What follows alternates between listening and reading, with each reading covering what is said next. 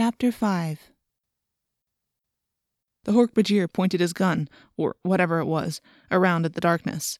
His snake head swerved left and right, trying to penetrate the gloom. Silence, the Andalite warned us. Hork-Bajir do not see well in darkness, but their hearing is very good. The Hork-Bajir moved closer still. He was six feet away now, with just the low wall between us. He had to have heard my heart pounding. Maybe he didn't know what that sound was. Maybe he didn't recognize the sound of five terrified kids whose knees were quivering and teeth were chattering. Kids were breathing in short, sudden gasps. I was sure I was going to die, right then. I could see in my mind the way those vicious wrist and elbow blades were going to slice my head from my body. If you've never been really afraid, let me tell you, it does things to you. It takes over your mind and your body. You want to scream. You want to run. You want to wet your pants.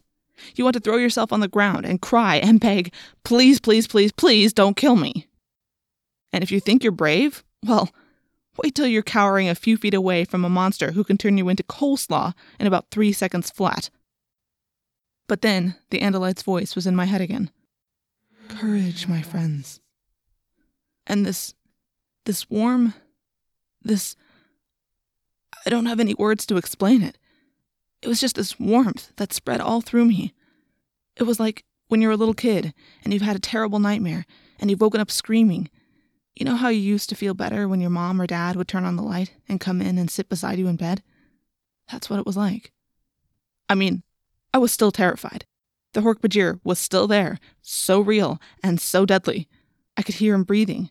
I could smell him. But at the same time, I could feel the panic coming under control. I could feel the strength flowing from the doomed Andalite. He was letting us borrow some of his courage, even though he must have been afraid himself. The Hork-Bajir moved away. Something new was coming from the blade ship. Shaking and chattering, I rose high enough to look over the low wall. Every Hork-Bajir and every Taxxon was turned toward the ship now. They're all standing at attention, I whispered. How can you tell? Marco whispered back. Who knows when a jelly-eyed centipede or a walking salad shooter from hell is standing at attention? Then he appeared. Visser 3, the Andalite said. Visser 3 was an Andalite. Or at least, he was an Andalite controller. What the? Rachel said. Isn't that an Andalite? Only once has a Yeerk been able to take an Andalite body, the Andalite said. There is only one Andalite controller. That one is Visser 3. Visser 3 walked confidently toward the wounded Andalite. The Visser seemed so much like the Andalite, it was hard to tell them apart at first.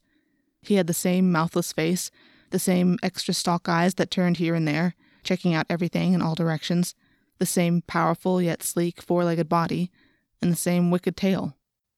But if Visser 3 looked like any normal Andalite, he felt different. It was like he was wearing a mask, only you just knew that under the fake sweetness of the mask, there was something twisted and foul. Well, well, Visser 3 said. I almost had a heart attack when I realized I was hearing the Visser's thoughts. Can he hear our thoughts? Cassie whispered. If he can, we're so dead, I don't even want to think about it, Rachel told her. He cannot hear your thoughts, the Andalite said. Only with thought speak directed to him. You hear his thoughts because he is broadcasting them for all to hear. This is a great victory for him, so he wants all to hear. What have we here? A meddling Andalite? Visser 3 looked more closely at the Andalite ship. Ah, but no ordinary Andalite warrior. Prince Elfangor Sirinial Shamtul. An honor to meet you again. You're a legend now. How many of our fighters have you shredded? Seven? Or was it eight by the time the battle ended? The Andalite didn't answer, but I had the feeling maybe it had been more than eight. The very last Andalite in this sector of space. Yes, I'm afraid your dome ship has been completely destroyed. Completely. I watched it burn as it fell into the atmosphere of this little world. There will be others, the Andalite prince said. The Visser took a step closer to the Andalite. Yes, and when they come, it will be too late. This world will be mine. My own contribution to the Yeerk Empire. Our greatest conquest. And then I'll be Visser One. What do you want with these humans? The Andalite asked. You have your Taxxon allies. You have your Hork-Bajir slaves. And other slaves from other worlds. Why these people? Because they are so many, and they are so weak. Visser III sneered. Billions of bodies, and they have no idea what's happening. With this many hosts, we can spread throughout the universe, unstoppable. Billions of us. We'll have to build a thousand new Yeerk pools just to raise Yeerks for half this number of bodies. Face it, Andalite, you have fought well and bravely, but you have lost. Visser III stepped right up to the Andalite.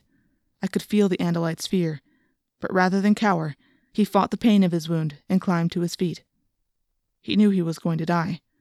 He wanted to die on his feet, looking his enemy in the face. But Visser III was not done taunting his foe. I promise you one thing, Prince Elfangor. When we have this planet, with its rich harvest of bodies, we will move against the Andalite homeworld. I will personally hunt down your family, and I will personally oversee the placement of my most faithful lieutenants in their heads. I hope that they will resist, so I can hear their minds scream. The Andalite struck. His tail whipped up and over, so fast you couldn't really see it. The Visser twisted his head aside. The Andalite's tail blade missed the Visser's head by a bare half inch, but it sliced into his shoulder. Blood, or something like blood, sprayed from the wound. Yes, I hissed. Ah! I could hear the Visser's howl of pain in my head. At the same time, a blinding beam of blue light shot from the tail of the Andalite ship. It sliced into the nearest bugfighter. Hork-Bajir and Taxxons scattered. Even crouching behind the wall, I could feel a wave of blistering heat. The bugfighter sizzled and disappeared. Fire! Visser 3 yelled. Burn his ship! The night exploded in blinding light. Red beams lanced from the blade ship and the remaining bug fighter. The Andalite ship glowed, and, with a strange slowness, disintegrated. Then, in the flash and glow of Dracon beams, I saw, or thought I saw, humans. A small group of them, maybe three or four, back in the shadows behind the Visser. There are people over there, I told Marco. Are they prisoners? Take the Andalite, Visser III ordered his soldiers. Hold him for me. Three big Hork-Bajir grabbed the Andalite and held him down. Their wrist blades were at his throat, but they knew better than to kill him. That was to be Visser III's personal privilege. Then we saw why a Yeerk as powerful as Visser III would inhabit the only captured Andalite body. As we watched, Visser III began to morph. His Andalite head grew large, larger, much larger. The four horse like legs merged into two and then expanded, each leg becoming as big around as a redwood tree. The delicate Andalite arms sprouted and became tentacles. This isn't real, Cassie whispered. This isn't real. In the hideously bloated head, a mouth appeared. It was filled with teeth as long as your arm. The mouth grew wider and wider, becoming a monstrous, terrifying grin. There was nothing left of the Andalite body. A monster had taken its place.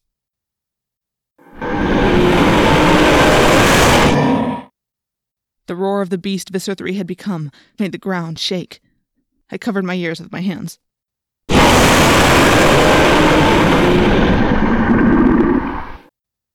My teeth rattled from the sound. I heard someone whimpering. It was me. Visser 3 had become a monster that made the Hork-Bajir and the Taxxons look like harmless toys. He reached out with one thick tentacle and grabbed the Andalite by the neck. No, no, no, no, no, I heard Cassie whispering over and over again. No, no, no, no. Don't look, Rachel said to her. She put her arm around Cassie's shoulder and held her close. Then she reached for Tobias and took his hand. I guess you never really know someone till you see them scared. And even scared to death, with tears running down her face, Rachel had strength to spare. Visser Three lifted the Andalite straight up in the air, tearing him from the grasp of the Hork-Bajir. The Andalite prince struck again and again with his tail. But each strike was like a pinprick against such a creature. Visser Three held the Andalite high in the air. And then Visser III opened his mouth wide.